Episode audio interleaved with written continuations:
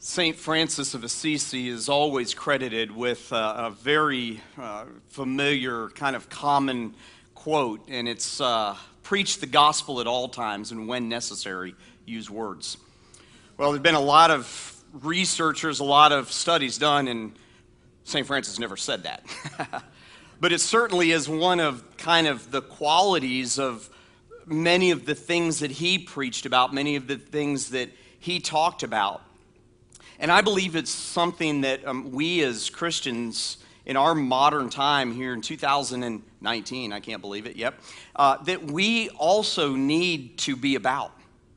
We, we need to, to do what Jesus did, and we need to make the leap from doing acts of service, living a good life, treating other people like we want to be treated you see, we need to do that, but we also need to make the leap from those kind of things that are very hard to define to actually putting words to the gospel message.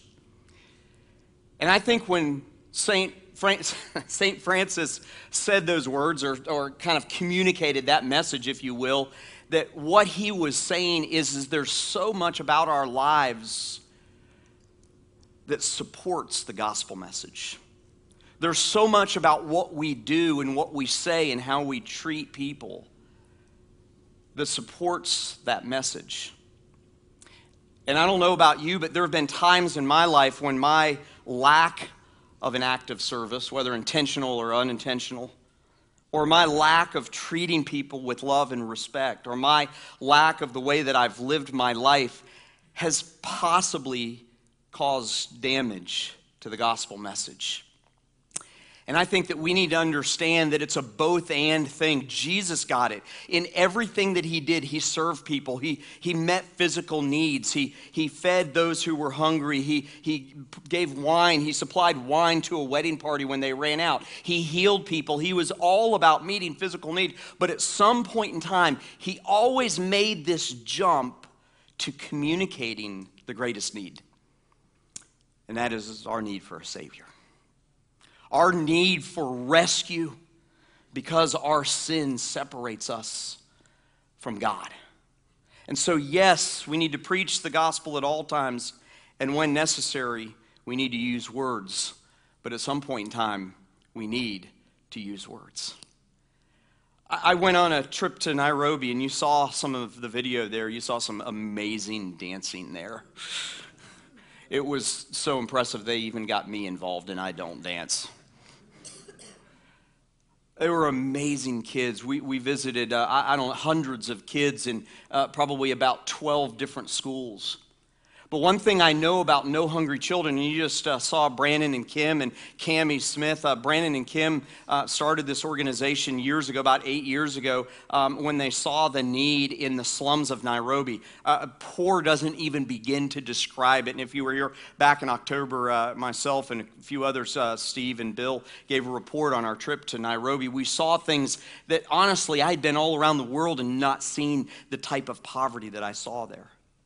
And so, No Hungry Children goes into Nairobi, and they've partnered with this organization called Manna Ministries. And Maurice, who's just an amazing man of God who grew up in, in Nairobi and Kisumu, uh, there um, in, in uh, Kenya, um, he is the leader of this organization, and he and many volunteers are the ones that actually deliver the food that we all raise money for to the schools. 21 different schools in the slums of Nairobi, over 3,300 kids. You and I, we are a part of feeding them nine months out of the year, two meals a day. It's amazing to see the operation run mainly by volunteers. It's really incredible. But one thing Maurice and Brandon, and I'm, I'm now on the board with a few others uh, for uh, No Hungry Children here, um, uh, is we realize that we need to make that jump like Jesus did from, from the physical to the spiritual. And that's always been a goal of No Hungry Children. And um, just, just this past weekend, uh, we decided that um, we're going to help Maurice and Manna Ministries by, by um, supplying um, chaplains to go in and to communicate that message to the kids that we feed. And so we're helping make that, making that jump from the physical to communicating the message of Jesus. It's amazing what they're doing in a place so far away from here. I love our, our ministry partners, not just No Hungry Children, but Row Kids and Oasis of Blessing Church. It's in, those are two different organizations that we partner with in Belize. And we've gotten to know this pastor that one day I hope you get to meet Maurice from Nairobi and also uh, Kevin, this pastor of Oasis of Blessing in San Ignacio, Belize, because man, this guy is on fire for Jesus. I, I, I promise you, you would come out of your seat if he preached here this morning. It would be amazing a lot better than this, I promise you, okay? So, like, he is awesome. Both of these guys are.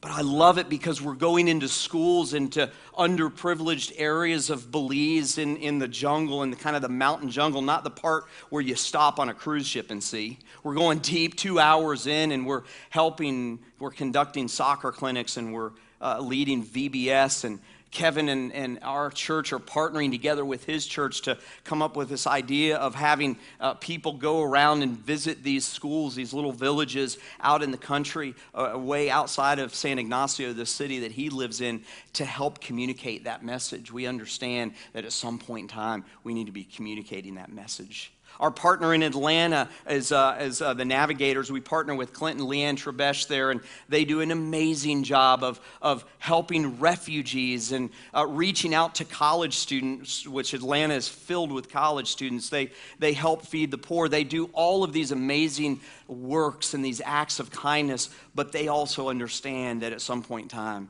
we make the jump to actually communicating the message. And I'll tell you, nobody does it more clearly than the Navigators and Clint and Leanne Trebesh. We have a new partner, the Gallery Church of Manhattan. Some of you have heard Cynthia and I talk about it. It's a, it's a, a, church that we were a part of starting about 12 years ago. And there was an intern by the name of Stanley Thomas who was an intern for us, um, an amazing young man of God who has just recently been called to, to lead that church. And now he's leading that church, and they're doing an amazing job in Chelsea, New York, Manhattan preaching the gospel, and they make the jump from service opportunities to preaching the message.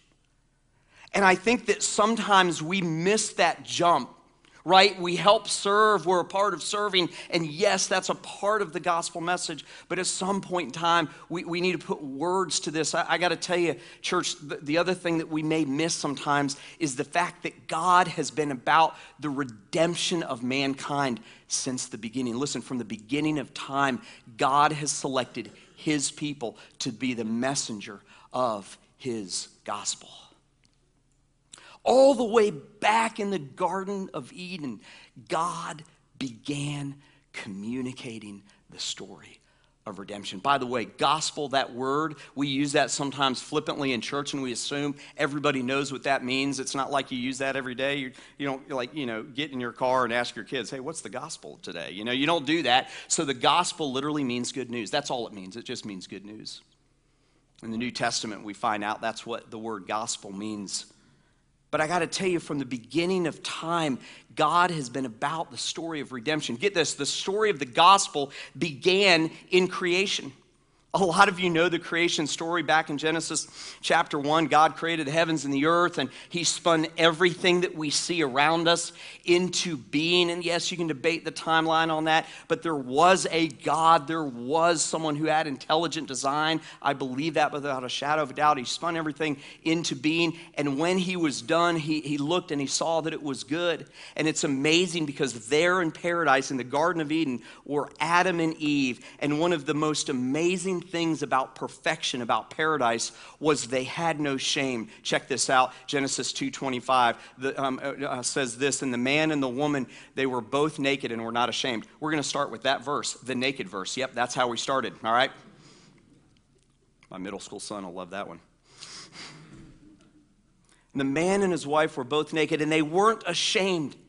But then it goes on to tell the story that the very one thing, just the one thing that God told them not to do, they did.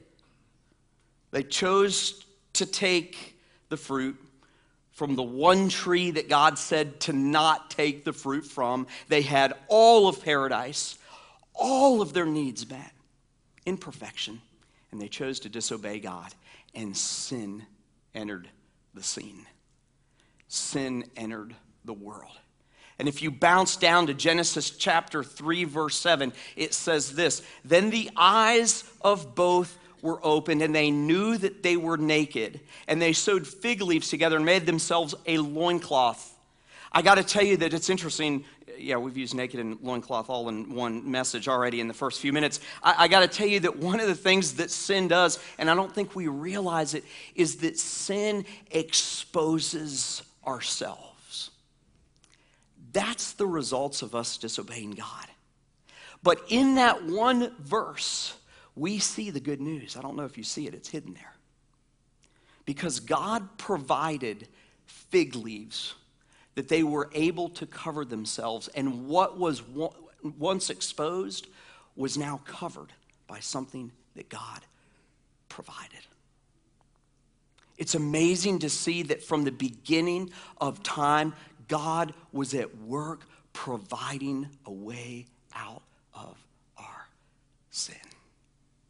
He's been at work with the redemption of humanity from the beginning of time, and sometimes we just relegate it. We kind of like draw the conclusion that it's just a Jesus New Testament, you know, our modern time thing. It's not at all. God has been at work since the beginning of creation. I had a professor in one of my seminary classes, and he said, You know, creation is the backdrop of the gospel story, it's a part a huge part of it. It's the scene that sets the stage. And God knew all along that Adam and Eve would sin, and that He knew that at some point in time He would need to send a Redeemer because we all sin. Romans tells us that. And so, this story of redemption, the story of the good news, the gospel message, has existed since the beginning of creation. But the spread of the gospel even began before God sent Jesus into the world. I love looking back and, and, taking a look at one of my pastors used to say, look for the scarlet thread of, of, of God's redemptive work all throughout the Bible and all throughout history. And you see it going all the way back to the beginning of time.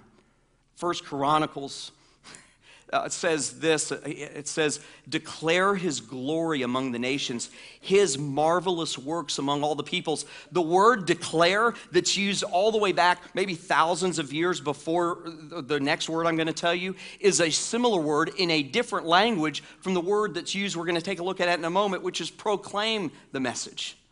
You see, all the way back at the beginning, God is instructing his people to declare his glory spread of the gospel and the gospel message has existed since the beginning of time. And there's a story I want to look at, and if you have your Bibles, you can turn to 2 Kings chapter 5. We're going to park here for a few minutes. There's this great story about this unsung, unknown hero that I believe was one of the very first missionaries for, for, most of you, if I were to ask you who was like one of the first missionaries, you might kind of go to the New Testament and you might say someone like Paul or maybe Peter or maybe Thomas. And you, you might list some of the disciples, some of the more familiar disciples, and you'd be right about that in the New Testament. But really, if you look back, there were several different missionaries that took the gospel message to a different land all the way back in the Old Testament. I want to talk about one of them today. It's this little unknown servant girl who's a Jewish servant girl, and she finds herself in a foreign land. And when given the opportunity, she declares the glory of God to someone important. It's a story of this man by the name of Naaman. Check this out from 2 Kings 5. Naaman, commander of the army of the king of Syria, was a great man with his master and in high favor because by him the Lord had given victory to Syria. He was a mighty man of valor, but he was a leper. Now, leprosy was a skin disease that in this day and age was nearly impossible to cure. If you were cured of this disease, it was truly a miracle. And this great man of valor, this warrior, this mighty man, was strong enough to be a conqueror but he had this terrible disease called leprosy. Now, Syrians, verse 2, it says, Now the Syrians on one of their raids, had carried off a little girl from the land of Israel, and she worked in the service of Naaman's wife. She said to her mistress, Would that my Lord were with the prophet who is in Samaria. He would cure him of his leprosy. So here we have this little girl who speaks up when Naaman and his wife are having a discussion about the fact that there is no hope. Naaman had tried everything to cure this terrible disease, and nothing had worked. And in the midst of this distressful situation, this little humble servant girl says, Wait a minute. There's a man of God and you need to go see this man of God. Because he's a man of God, I believe that he can heal you.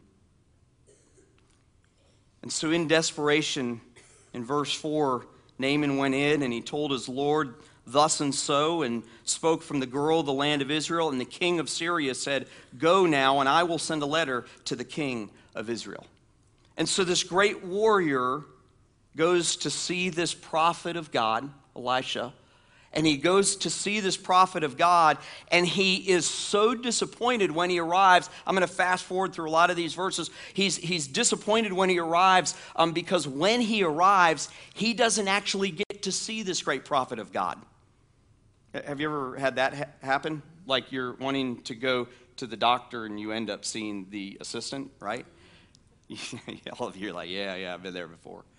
Or, or, you go to meet someone who like is famous and you, you, you may have some admiration for this person and they end up sending someone else like that's not the reason i came here and so this great warrior naaman he arrives to see this great prophet and he's disappointed because the prophet sends a messenger out of his house and I'm sure Naaman's like, I'm right here. I'm where you live. Why don't you just come out? He sends a prophet out of the house to to give the message of what he's supposed to do.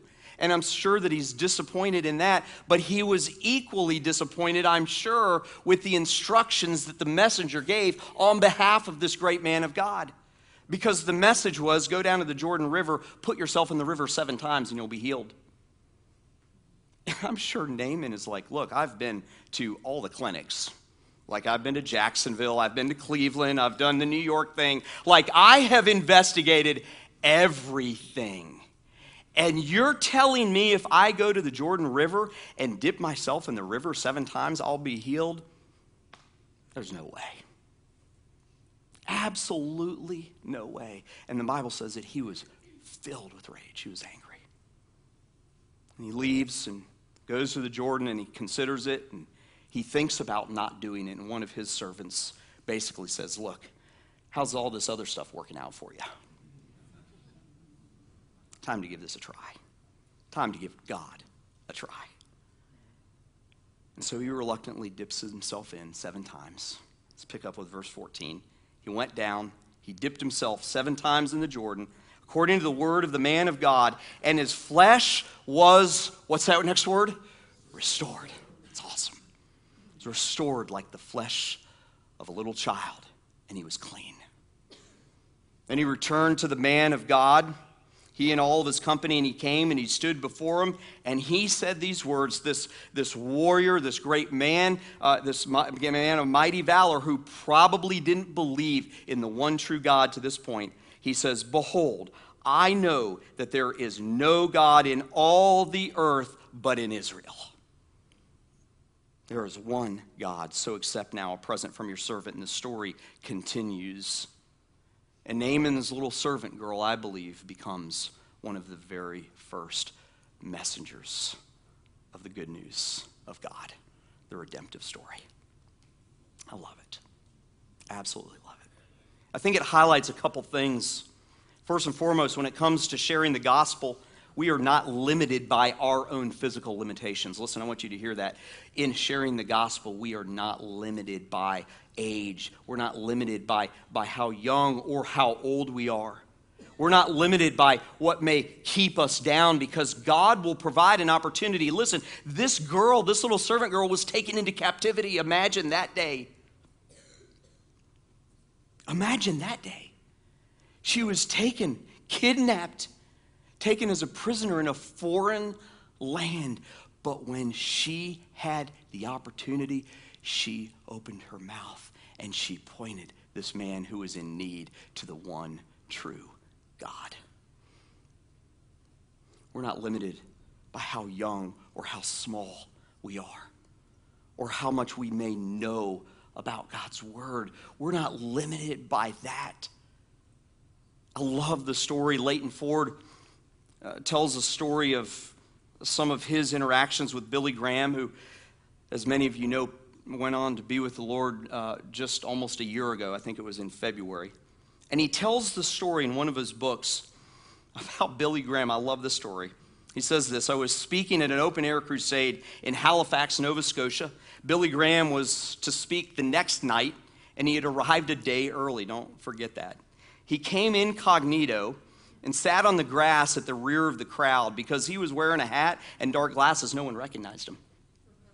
Directly in front of him sat an elderly gentleman who seemed to be listening intently to the presentation, the presentation that was going on at the time. When I invited people to come forward as an open sign of commitment, Billy decided to do a little personal evangelism himself. He tapped the man on the shoulder and he said, Sir, would you like to accept Christ? I'll be glad to walk down with you if you want to go.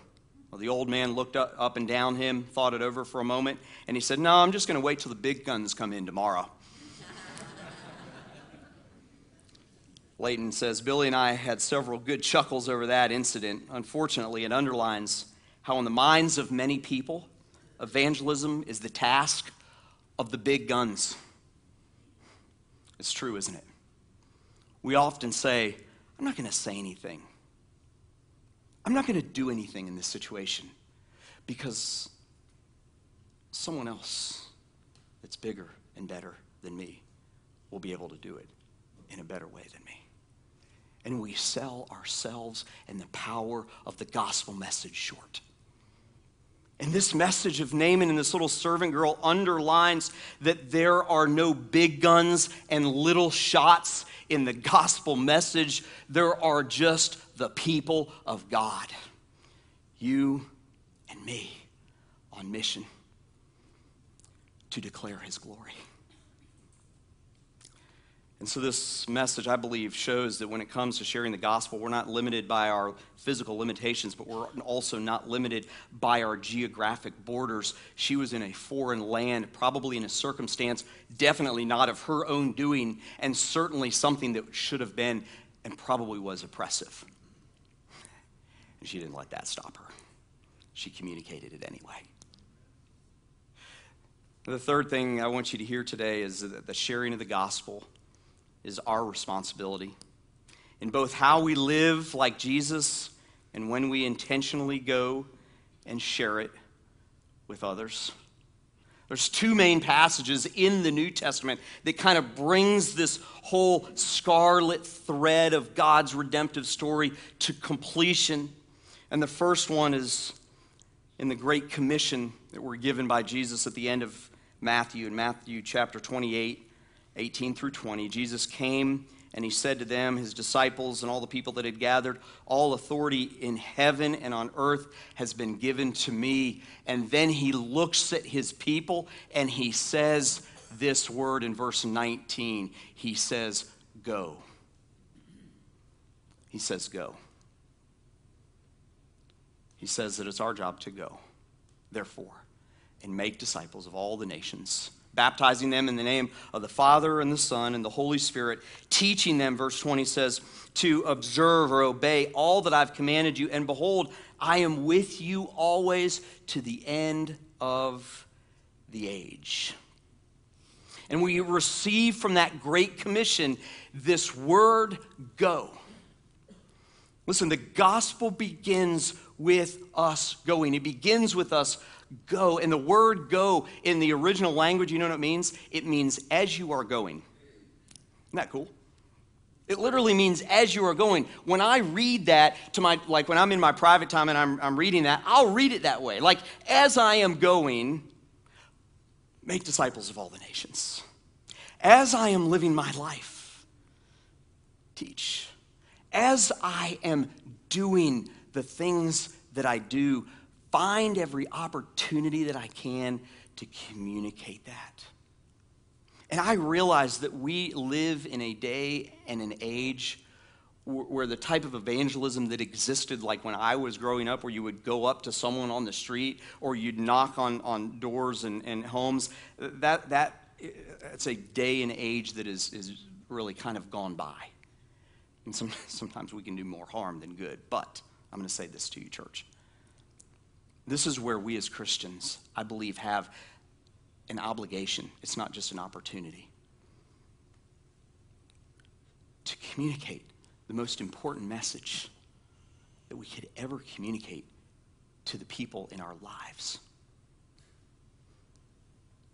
And I believe that we do have an obligation to do that in some form or fashion, to tell them the story of what Jesus has done for you, to not wait until someone else, a bigger gun, can come in and do it because they may not have that time. And so, go means as you are going but also included in the gospel message is Acts 1 8. But you will receive power from, uh, when the Holy Spirit has come upon you, and you will be my witnesses in, what's that next word? Jerusalem, and in all of Judea and in Samaria and to the ends of the earth. And so, go means as you are going, but go also means go. It means to go from one place to the next and it may not be from Israel to Syria. It may not, may not be from here to Nairobi, but it might be regionally, it might be nationally, and it could be globally for you. I don't know what go means, but church, we need to be ready to go. And that's what I want to leave you with today. Are you ready to go? Are you ready to go as you are living your lives with the gospel message? Are you ready to go, as in signing up for a short term trip and going and finding out what it's like to take and deliver and declare that message in a foreign land or in a different place? Are you ready to go? Backstage today, um, Brandon and Kim, and uh, uh, we got some folks that are going to be back there, and um, you can get those amazing t-shirts that they sell. They're like the best t-shirts I've ever had. They're soft. They're really great. You see them all around the island. It's really cool. They're great. Um, you can go back there and you, you, can get them. And every dollar that you pay for those shirts goes right to feeding kids in Nairobi. They've had people underwrite the whole thing so that all the proceeds can go right to that. So when you buy those shirts, you're, you're a part of that. Now, um, obviously, this is uh, something that uh, you know after the service I want you guys to be involved in. But they they also have information on um, No Hungry Children, what it's all about. You can go back there and talk to them, ask them. Um, uh, they would love to. They'd love to talk to you today. But we've got other opportunities. I, I, by the way, I would love um, to go as a church. I'd love to go to Nairobi in 2020. Wouldn't that be awesome? And so we are working on what it looks like to, to take a team. To, I didn't mean all of you, by the way. Uh, just to clarify, I said church. That could have meant all of you, but I'm talking about a team, and it may be a five or it may be a 15. I don't know. But um, I, I got to tell you, the, the, impact that we're making over there is amazing. And I want some of you who feel led by God to go to Nairobi to have that opportunity. And so we're working on a trip in 2020. And backstage, we've got a sign up sheet if you're interested in finding out more. You're not committing by putting your name down. It's not like we've already bought your ticket, you're, you're going. Uh, it's just informational. Um, we've got a trip coming to uh, New York to go up and help the Gallery Church. That's probably going to happen in, well, it will happen in 2019. Looks like it might happen in the later part of 2019. Um, we are planning a trip to Atlanta Clint Trebesh is now the director of all the Atlanta efforts for, um, uh, for navigators. And um, I, I, cannot wait to go up there and, and see what they do and experience what they're going to experience. We might be working with refugees, we might be working with college students. Um, but if you're interested in that trip, it'll just be a short three day trip because it's not very far. Um, I, I, want you to sign up for that. And then we've got a trip to Belize that's already planned. And all the information about that trip um, is, is back there. And when you sign up for that one, um, that's you're also not signing up for the ticket, right? It's to find out more, but I want to encourage you to consider doing what this little servant girl did, and that is, is taking the message of God's redemptive story to a different place. Are you ready to go? Are you ready to go? I, I sure, um, I sure hope that in our lifetime we find a cure for cancer. Don't you? I sure hope that one day there's a pill that we can take if we find out that we've got cancer. And if today you were to find that pill, you would announce it to the whole world as best you could, right? You'd jump on social media, you'd be on Facebook and Snapchat, and I don't even know what that is really, but you'd be on Instagram and all and Twitter. You would be out there telling everyone, guess what? I found the cure for cancer. And it would be great and it would be glorious. It'd be an amazing thing. And I want you to know that if you're a child of God today, that if you've accepted Jesus Christ as your Savior, you don't just have the cure for cancer that might allow us to live another year or five or 20 or 40, depending on if we, when we get cancer. You have a cure for eternity. It is forever. And why wouldn't we want to? In intentional ways and through service and through ways that are just random acts of kindness, through all the different things that we're part of here locally. I didn't even talk about that today because we're focused on global. Like, why wouldn't we want to be a part of that and telling people our story? Why wouldn't we be a people that want to go as we're going and go here, there, and everywhere?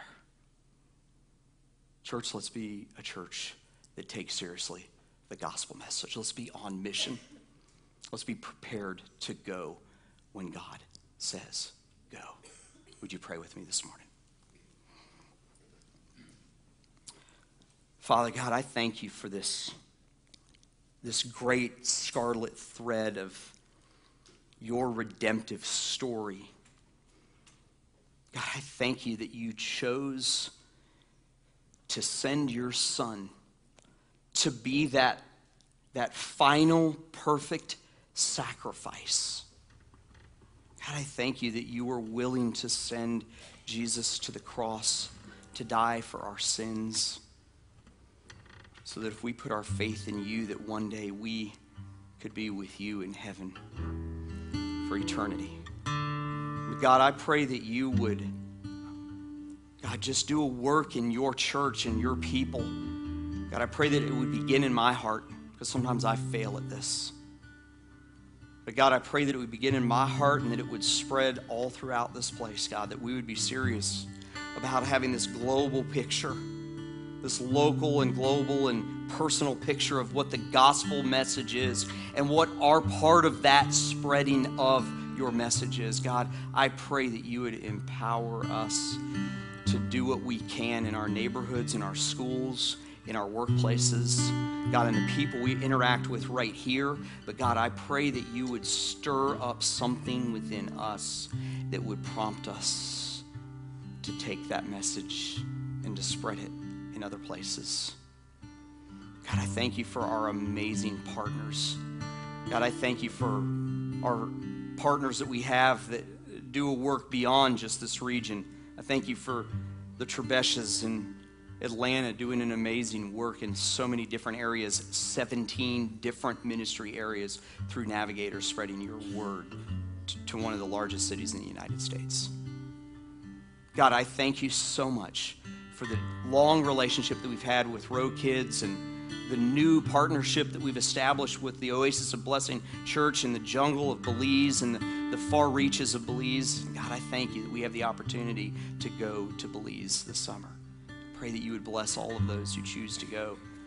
God, I thank you for the Gallery Church, this new partner that's doing an amazing job in the largest city in the United States, in a very difficult place to share the gospel. I pray that you would give them power and you would give them conviction, God, and how best they can do that. And I thank you for the Smiths who are on this stage here this morning, leading us in worship, serving your church, God, but they serve every day by helping kids in Nairobi receive food. And I thank you for the work that they're doing. And I pray your blessing on them. God, may we be people who can say yes, who can answer yes to that question Are we ready to go? Help us to have the power and to see the opportunity when you provide and to take up every chance you give us to declare your good news. Help us to do that as a church. Help us to do that individually. And God, I pray that you would be blessed by everything that we do and that we say. In Jesus' name, I pray. Amen.